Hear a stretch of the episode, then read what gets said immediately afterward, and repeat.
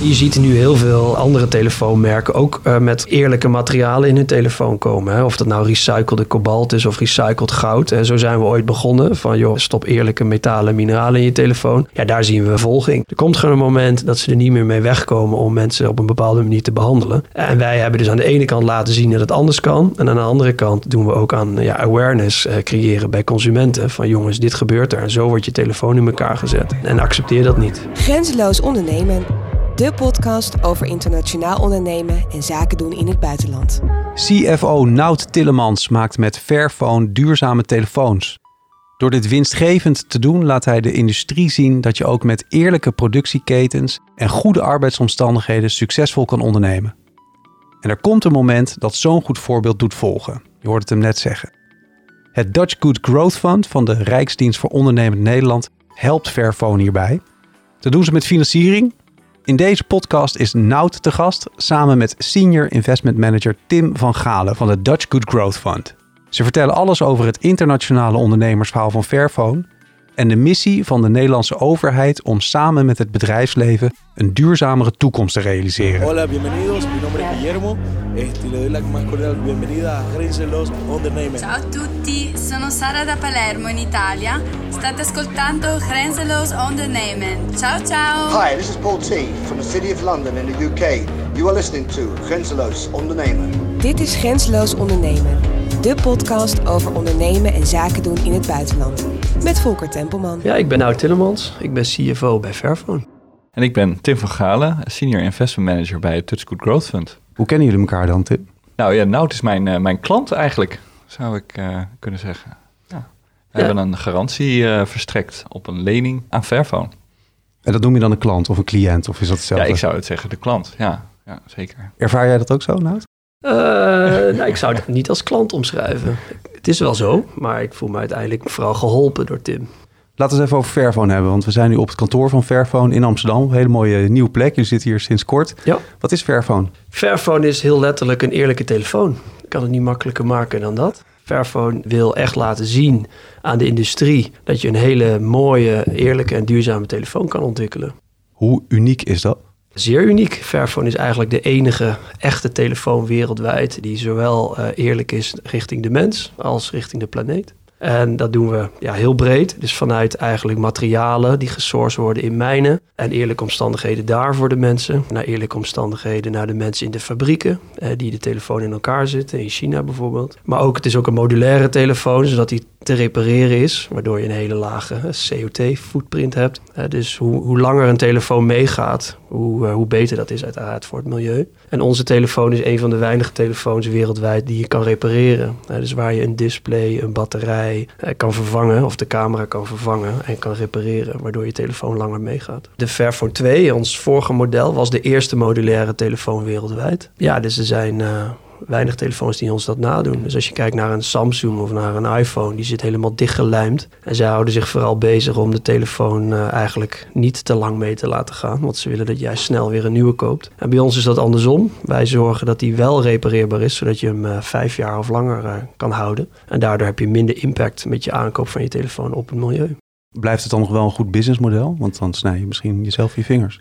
Uh, ja, voor ons wel. Omdat het, uh, ja, de volumes in de, de. Er worden honderden miljoenen telefoons wereldwijd per jaar verkocht. Nou, daar zijn we nog niet qua volumes. Dus er is nog wel wat. Uh, er zijn genoeg telefoons nog te verkopen. Maar inderdaad, het is het businessmodel van Samsung en iPhone om zoveel mogelijk, zo snel mogelijk te verkopen. Ja, wij hebben een ander businessmodel. Dus in theorie bijt elkaar dat. Maar ja, onze volumes zijn nog zo klein dat voordat wij iedereen aan een Fairphone hebben, mm -hmm. dan ja, kunnen we nog wel even verder. Kan je een beeld schetsen van hoe groot Fairphone is? Hoeveel telefoons jullie maken en verkopen? Afgelopen jaar hebben we ongeveer 100.000 telefoons verkocht. De laatste drie jaar zijn we verdubbeld. Dus het waren er 25.000, toen 50.000 en afgelopen jaar 100.000. Dus dat is best wel aardig. Maar ja, echt wel een druppel op een gloeiende plaat als je het ziet met de honderden miljoenen die uh, wereldwijd worden verkocht per jaar. Ja, en dan heb je het misschien over iPhones en Samsungs ja. en Huawei's en weet ik wat allemaal. Ja. Jullie doen het structureel anders hè, dan die bedrijven die ik noem.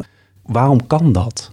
Wij kunnen het anders doen omdat er uiteindelijk een consument is die bereid is om ook te betalen en ietsje meer te betalen dan voor een andere telefoon. Voor een telefoon die eerlijk is voor mens en planeet. Dus wij worden gedragen door onze klanten. En onze klanten die uh, horen ons verhaal en die zien ook hoe telefoons gemaakt worden, wat voor materialen daarin gaan en wat, onder wat voor omstandigheden die materialen worden gedolven en die telefoons in elkaar worden gezet, et cetera. Die zijn fan uh, en die vinden wat Fairphone doet mooi en die steunen de missie en zijn dus ook bereid om een Fairphone te kopen. En daar soms iets meer voor te betalen dan voor een uh, ja, vergelijkbare telefoon. Ja, en omdat zij dat uh, willen, hebben wij bestaansrecht. Bas van Abels, de oprichter van Fairphone, is nu andere dingen aan het doen. Is niet meer bij het bedrijf, zover ik weet.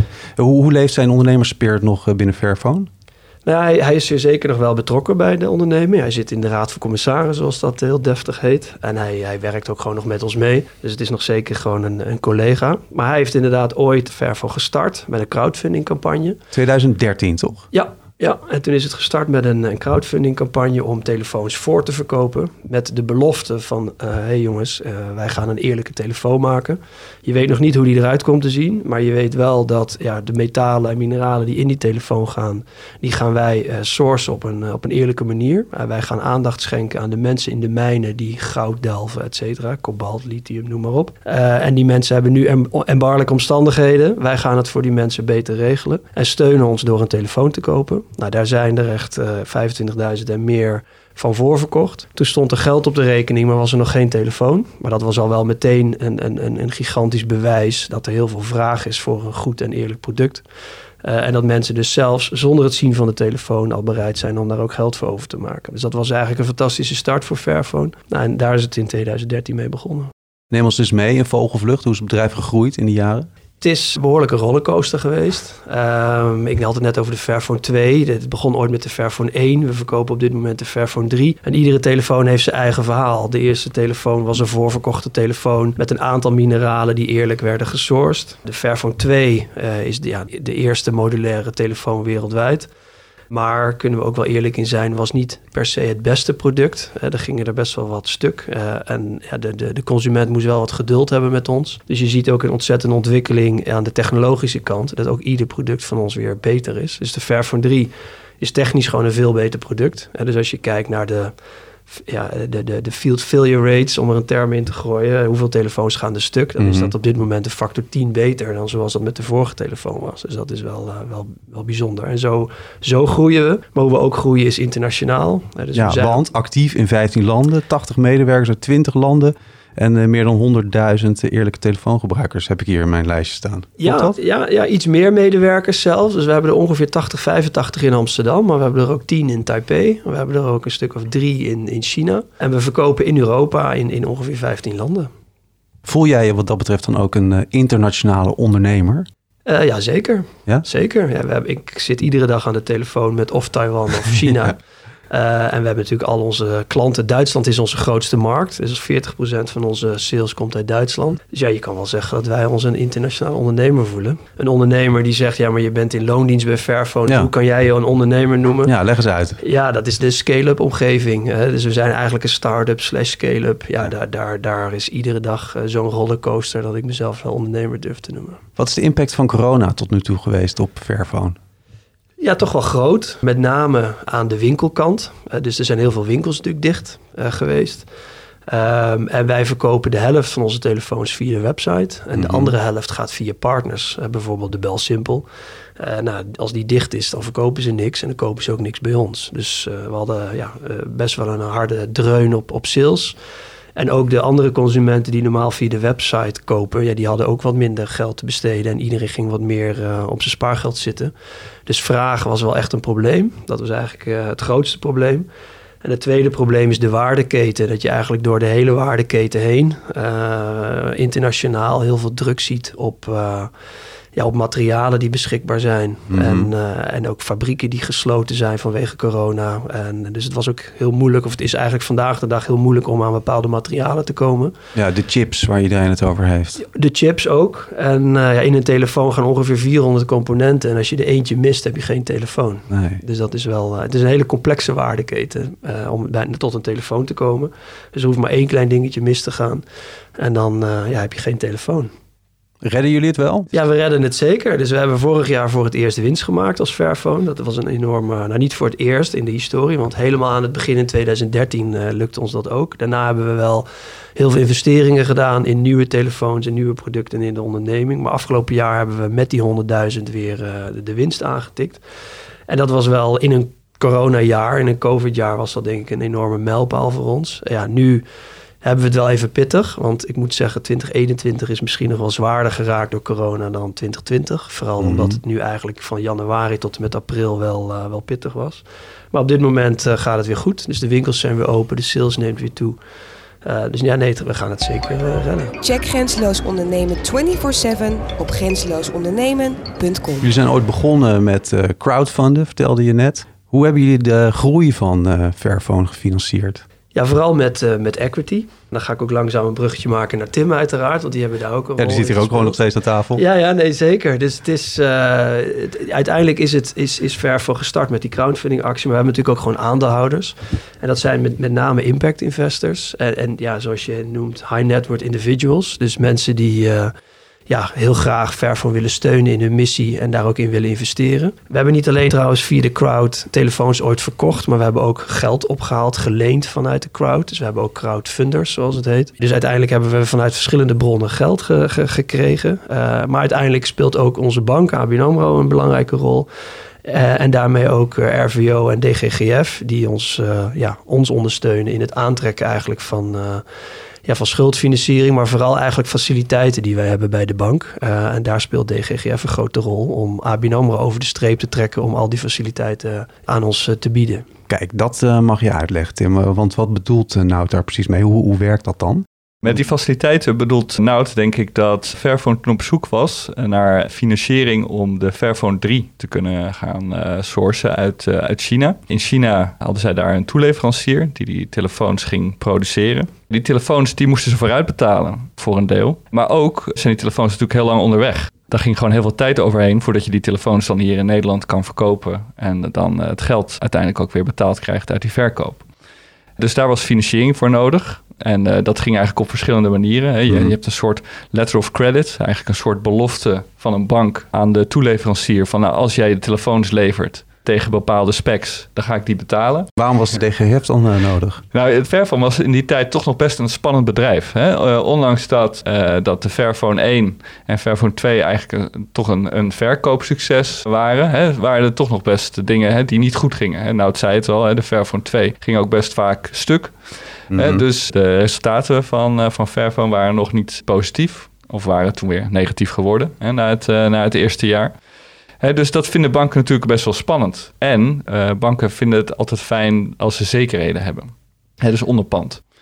Moet, ja, dus allemaal, die, moet allemaal afgedekt worden, die onzekerheid. Ja, nou die bank, kijk, wat, die bank die gaat beloven aan die Chinese partij dat wij gaan betalen. Maar die bank die denkt ook wel drie keer na voordat ze dat op jou, voor jou beloven. En uh, zeker als ze naar de, de financiële cijfers van keken, zeiden ze ja, maar dat willen wij helemaal niet voor jullie gaan beloven. Dus kun, uh, kan uh, DGGF daar niet een rol spelen. Hoe wist je van DGGF? Hoe zijn jullie met elkaar in contact gekomen dan? Ja, dat is voor mijn tijd. Dus daar, dat is de grap dat, uh, dat Tim daar veel meer van, uh, van weet dan ik. Hoe ging dat? Dat was eigenlijk al best wel een tijdje daarvoor. Halverwege 2017 uh, hebben we voor het eerst contact gehad met Fairphone. volgens mij ben ik Fairphone eigenlijk ben ik iemand van Fairphone tegengekomen gewoon op een, op een presentatie die we gaven bij het Social Enterprise netwerk in, in Nederland. Waar ook Fairphone aanwezig was. Die vertelde toen volgens mij het verhaal over Fairphone. En dat vond ik wel meteen echt uh, interessant. Dat sluit namelijk echt heel erg goed aan wat, wat de Dutch Good Growth Fund uh, beoogt. En misschien om iets nog te zeggen over Dutch Good Growth Fund. Mm -hmm. Het is een, een, Nederland, een fonds van de Nederlandse staat. Uh, die Nederlandse MKB-bedrijven helpt om te internationaliseren. Vooral naar emerging markets. He, dus dat kan zijn door investeren in, uh, in die landen, in een, uh, in een productiefaciliteit, fabriek daar. Maar het kan ook zijn uh, partijen die importeren uit, uit die landen. Tenminste, het deel waar ik voor werk. Dat paste daar heel goed bij. Fairphone die, die source natuurlijk juist uit veel opkomende markten. Kobalt uit Afrika, goud uit Peru. Daar was er meteen een, een mooie link. En vooral die ambitie van Fairphone om die keten duurzamer te maken. Betere, voor betere werkomstandigheden te zorgen. Zorgen dat het milieutechnisch allemaal een stuk beter gaat. En dat niet alleen voor een eigen bedrijf te willen doen, maar ook echt voor de hele sector. Dat sprak ons enorm aan. Hè? Want dat is de impact die we ook zoeken. Hè, aan de ene kant helpen we dus die Nederlandse ondernemer. Als de bank zegt van nou, ik vind het te risicovol. Aan de andere kant willen we wel graag impact zien in die emerging markets. Dus hier kwam dat eigenlijk heel mooi uh, samen. Waarom is uh, deze financiering zo interessant voor jullie dan bij Fairphone? Om de voor de hand liggende reden of zijn er nog meer voordelen? Er zijn twee componenten. Uh, de ene component is de letter of credit faciliteit. Mm -hmm. uh, dan laat ik het zo zeggen, ABN AMRO zou wel voor ons die belofte willen doen. Maar dan zouden wij bijvoorbeeld, uh, als dat voor 2 miljoen is, dan moeten wij eerst 2 miljoen op een rekening storten. Uh, nu hebben we een faciliteit. Uh, dus dankzij die faciliteit hoeven we dat geld niet op de rekening te storten. Dus hebben we geen geld in onderpand. Nou, dat, dat scheelt. Uh, je mm -hmm. hebt liever 2 miljoen om aan dingen uit te geven... dan dat het ergens geblokkeerd staat op een rekening. Dat is een belangrijke. Maar we hebben ook een factoring faciliteit. En de factoring betekent eigenlijk dat, dat we debiteuren hebben. Dus wij verkopen telefoons aan de Vodafones en de Orange en de Bell Simples van deze wereld. Maar dat geld krijgen we pas na 45 of 90 dagen. Nou, en met factoring krijg, krijg je dat vooruit betaald. Nou, die faciliteit is ook een ABN faciliteit. Maar ook die faciliteit, daar heeft uh, DGGF een garantie op gegeven. Zodat ABN AMRO dan ook die faciliteit aan ons wilde bieden. Dus eigenlijk beide faciliteiten hebben met name ermee te maken... dat wij het geld niet hebben, de cash mm. niet hebben. En dat die faciliteiten ervoor zorgen dat we ondanks het niet hebben van de cash... Ja, of uh, toch uh, die LC's kunnen stellen. Of dat we juist cash kunnen krijgen door die, uh, die debiteuren vooruit betaald te krijgen. Dus het heeft allemaal uiteindelijk met, met werkkapitaal te maken, met cash, om uiteindelijk uh, weer ja, onze kosten te kunnen maken. Nu ben jij de financiële man uh, bij Fairphone en je hebt een verleden bij de ABN-bank. Was daardoor deze constructie makkelijker voor elkaar? Nee, nee, nee, helemaal niet. Het is wel zo dat ik, uh, uh, toen ik bij Fairphone kwam met de faciliteit zag, keek ik er wel naar met een bril van, hé, hey, uh, met een ABN AMRO bril ook. Ja, het is een, een, hele goede faciliteit, maar er zitten ook wel een paar dingetjes aan die ik wel graag anders zou willen zien. Uh, en daar hebben we het ook uh, ja, over gehad. En de faciliteit is ook in de loop der tijd uh, ietsjes aangepast in het, in het voordeel van Fairphone. Ook omdat met name het risico, want uiteindelijk gaat het allemaal om risico en risico afdekken. Ja, de risico's werden in de loop der jaren ook wel wat minder. Dus daar hebben we het over gehad. En daarmee heeft zowel ABN AMRO ook, ook wel bereid, is ook wel bereid geweest om, om de faciliteit hier en daar wat aan te passen. Zou je het aanraden, zo'n uh, constructie met, uh, met Tim en uh, DGGF? Ja, zeker weten. Het is een no-brainer, want je, je, je kan niet anders. Hè. Als je uiteindelijk als onderneming geen bank weet te vinden... die door alle risicohoepeltjes heen springt... en eigenlijk zegt, ja, wij, wij, doen het niet... Ja, dan, dan is het een RVO en DGGF is gewoon een must om het toch voor elkaar te krijgen. Het is uiteindelijk een, een vrij, vrij, grote, vrij groot argument... om die bank toch over de streep te krijgen... om jou die faciliteiten te bieden. Is er ook iets negatiefs aan dit verhaal? Ja, alles heeft een prijs. Hè? Dus uiteindelijk betalen we. Dus in die zin ben ik toch die klant. Want ik betaal uiteindelijk wel een, een fee uh, aan zowel ABN AMRO... en eigenlijk dus een extra fee ook aan, uh, aan DGGF. Alleen die is wel vrij uh, marktconform en, en te dragen. Dus ik, dat is geen probleem. Maar ja, het, het, liefst zou je natuurlijk hebben als ondernemer... dat ABN AMRO zegt van nou wij dragen dat risico... en we hoeven daar geen garantie mm-hmm. van RVO en DGGF bij. Want dat zou ons geld schelen. Dus uiteindelijk betaal je er wel voor. Heb jij de mensen van Fairphone, Tim, uh, flink doorgezaagd voordat jullie deze samenwerking aangingen? Zeker, ja. Heel goed. Ja. Nee, dat, uh, het, maar het was ook inderdaad, uh, nou, ongeveer een jaar nadat we elkaar hadden ontmoet, was, was er inderdaad eigenlijk net één grote fundingronde geweest van, van equity investeerders. Die hadden zich toen eigenlijk al gecommitteerd. En er was toen ook een, een grote crowdfunding campagne uh, net gestart. Hè, waar we uiteindelijk ook zagen dat ze, dat ze 2,5 miljoen, hè, de max, op die, uh, op die site en volgens mij ook in Nederland hebben opgehaald, zeg maar. En dus daar waren we uh, eigenlijk al wel heel erg van onder de indruk. Hè. Dat, was, dat liet wel duidelijk zien dat er inderdaad een grote ja. schare van fans was. Zoals want, nou het want waar kijk jij naar? Wat zijn de echte kritiekpunten in het Nou, we kijken natuurlijk gewoon, hè, net als een bank eigenlijk. Hè.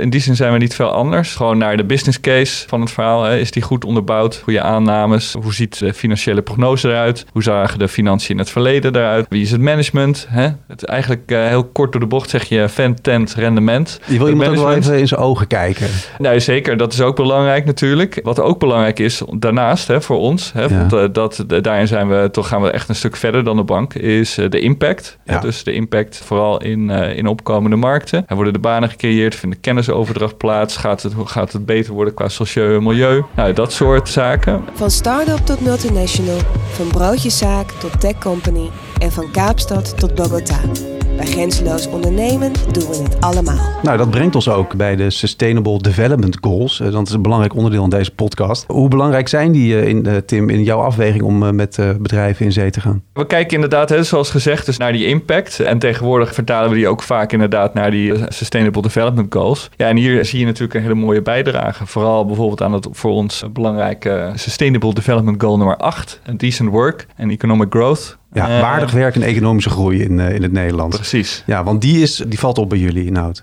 Ja, dat is een van onze speerpunten. Al voordat de SDG's er waren, waren wij al bezig natuurlijk met omstandigheden voor werknemers. En dan vooral in de mijnbouw. Dus als je naar Congo gaat en je gaat naar een kobaltmijn, dan zijn daar heel veel kinderen met hun, tot hun knieën in de klei eh, kobalt aan het hakken. Eh, en die mijn die stort ook nog wel eens in. Eh, en die kinderen moeten natuurlijk ook vooral naar school. Er gebeuren echt dingen die niet helemaal oké zijn. Dus daar doen wij programma's. Dat is natuurlijk alleen maar over een, een decent living. Maar tegelijkertijd heb je ook de fabriek in China, eh, waar die telefoons in elkaar worden gezet. Ja, daar hebben we ook allerlei programma's. Wij hebben bijvoorbeeld een restrictie op manuren. Van ons mogen de mensen in de fabriek maximaal 60 uur per week werken. En als wij dat niet zouden doen, dan werken ze de 100. Het neigt een beetje naar moderne slavernij. Daar hoort ook een living wage bij. Dus wat wij ook doen is per telefoon betalen we wat extra zodat die mensen met die 60 uur ook een living wage krijgen, waardoor ze ook gewoon rond kunnen komen. Als je gewoon de verhalen hoort van andere fabrikanten en bedrijven en hoe die in China zaken doen en de uren die die mensen maken en het geld dat ze daarvoor krijgen en onder welke omstandigheden ze werken, ja, dat is eh, niet oké. En daar doen wij eh, vrij veel programma's op. In hoeverre heeft het eh, echt impact? Want ja, een druppel op een gloeiende plaat werd al gezegd. Wat vind jij, Tim?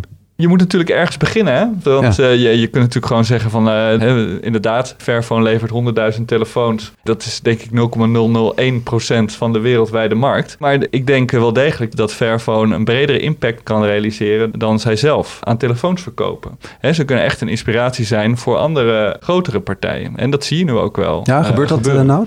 Ja, zeer zeker. Dus ik denk dat dat het allerbelangrijkste is. Dus onze volumes zijn inderdaad vrij klein, maar uiteindelijk is het een lead by example eh, fenomeen. Dat als wij aan de andere merken laten zien dat klanten het waarderen wat we doen. We laten ook zien dat klanten het eigenlijk niet meer accepteren als je het niet goed voor elkaar hebt in die Nee. fabriek of in die mijn. Ja, dan gaan die merken uiteindelijk om. En, en je ziet het ook gebeuren. Kan je één voorbeeld noemen? Nou ja, je ziet nu heel veel andere telefoonmerken ook eh, met eerlijke materialen in hun telefoon komen. Hè. Of dat nou recyclede kobalt is of recycled goud. En zo zijn we ooit begonnen. Van joh, ga, stop eerlijke metalen en mineralen in je telefoon. Ja, daar zien we vervolging. Met werknemers nog niet. Hè. Dus dat is denk ik een grote volgende stap. Want dat kost ook gewoon heel veel geld voor ze. Kijk, in ons volume kunnen wij eh, mensen wat extra betalen. Maar als jij eh, Samsung bent en je verkoopt 200 miljoen telefoons. En dat doe je met nou, duizenden werknemers. En die duizenden werknemers moet je allemaal meer betalen. Dan gaat het in de miljarden lopen. Dus daar zijn ze wat minder eh, eager om ons meteen te volgen. Maar er komt gewoon een moment dat men het niet meer accepteert. Of dat nou de voetbalstadia in Qatar is. Of uiteindelijk de omstandigheden bij de werknemers in de, in de Chinese fabrieken. Er komt gewoon een moment dat ze er niet meer mee wegkomen om mensen op een bepaalde manier te behandelen. En wij hebben dus aan de ene kant laten zien dat het anders kan. En aan de andere kant doen we ook aan ja, awareness eh, creëren bij, bij consumenten. Van jongens, dit gebeurt er. En zo wordt je telefoon in elkaar gezet. En, en accepteer dat niet. Grenzeloos ondernemen is online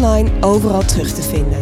Klik, like, share en join the movement. Nou, wat is je grootste internationale business fuck-up? De grootste blunder, denk ik, is denk ik de COVID-impact. Vind ik zelf, want al, het begon in China en wij zitten in China eh, en daar, ging, eh, daar werden mensen ziek en daar ging een fabriek dicht. En wij waren heel naïef door te denken dat blijft daar. En die fabriek gaat even dicht, maar die gaat volgende week weer open. En dan gaan we weer verder. En een beetje zoals SARS ooit eh, ontstond, dat bleef in Azië, maar dat bleef dus niet daar. Dus achteraf denk je wel van jeetje, hoe naïef waren wij dat wij dachten deze wind waait wel over.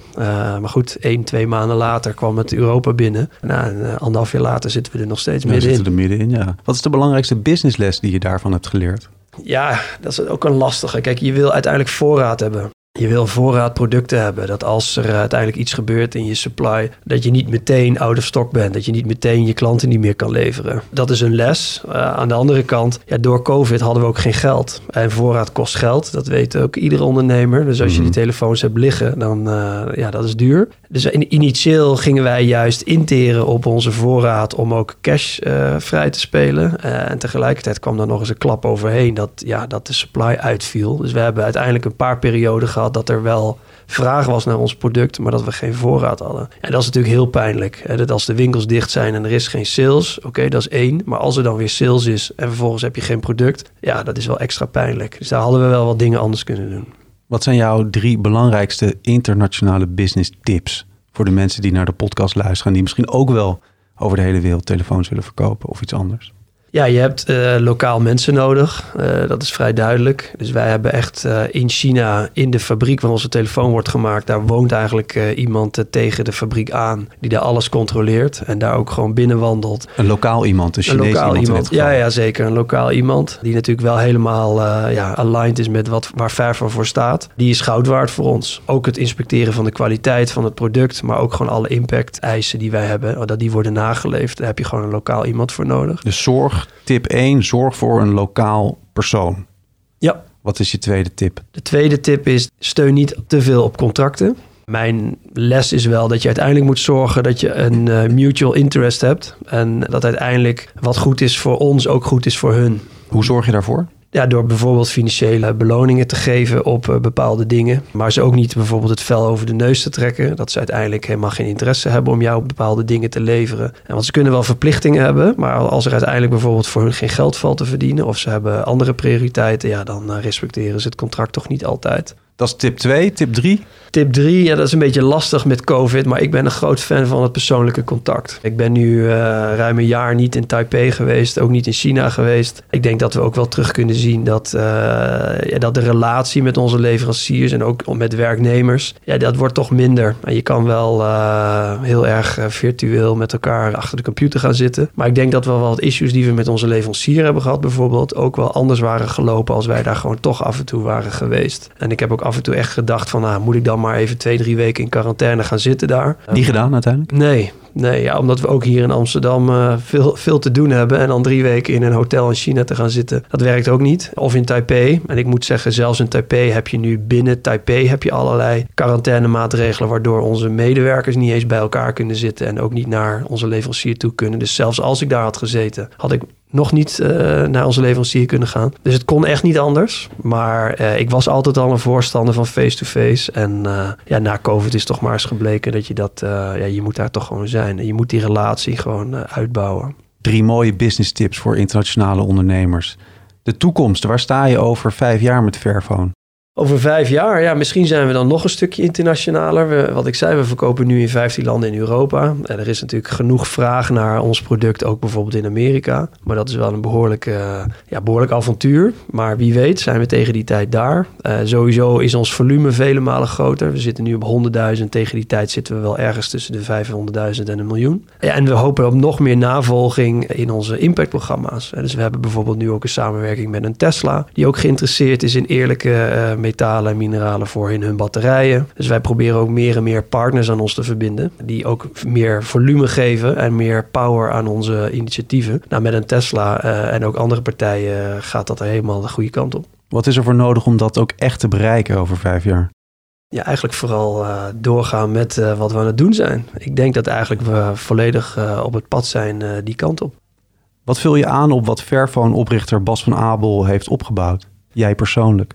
Ik persoonlijk, ja, ik probeer heel erg winst, dus purpose en profit te combineren. Fairphone had ooit wel zelfs van ja, als we failliet gaan, maar we hebben wel impact gehad, ook goed daar probeer ik wel een beetje een, uh, een duw aan te geven. Van jongens, uiteindelijk willen we ook laten zien dat er een markt is voor een telefoon. En bij een markt uh, voor eerlijke telefoons hoort ook dat je jezelf kan bedruipen, dat je je broek op kan houden en dat je ook uiteindelijk uh, winst kan maken. Dus voor mij is de, de markt aantonen dat je met een, ja, een, een fantastisch eerlijk product ook een boterham kan verdienen. Dat is voor mij het ultieme bewijs dat, we, dat er een markt is voor eerlijke en duurzame telefoons. Het gaat goed met Fairphone. Je hebt best wel succes, draai je winst, vertelde je eerder in de podcast. Hoeveel procent van dat succes heb je te danken aan jouw harde werk, je intelligentie en je doorzettingsvermogen? En hoeveel gewoon aan geluk? Nou, het is sowieso niet te danken aan mijn intelligentie, laat dat duidelijk zijn. Want uiteindelijk zijn we met 100 mensen ongeveer bij Fairphone. Je hebt geluk nodig, maar het zit hem vooral in het keiharde werk van de mensen bij Fairphone. En, en die zijn allemaal ontzettend gemotiveerd, intrinsiek gemotiveerd, omdat iedereen die hier werkt vindt Fairphone een fantastisch bedrijf door de missie die we hebben. En ze zouden allemaal overal kunnen werken, maar zijn toch bereid uh, om bij Fairphone te werken om, om ook die missie te ondersteunen. En ik zeg bereid. Fairphone is niet de beste betaler. Je kan altijd bij een, uh, een Sony of bij een Samsung of bij een iPhone ongetwijfeld meer verdienen. Maar we hebben heel veel mensen die hier gewoon echt graag willen werken om echt het verschil te kunnen maken. En dat is denk ik de grote kracht achter Fairphone.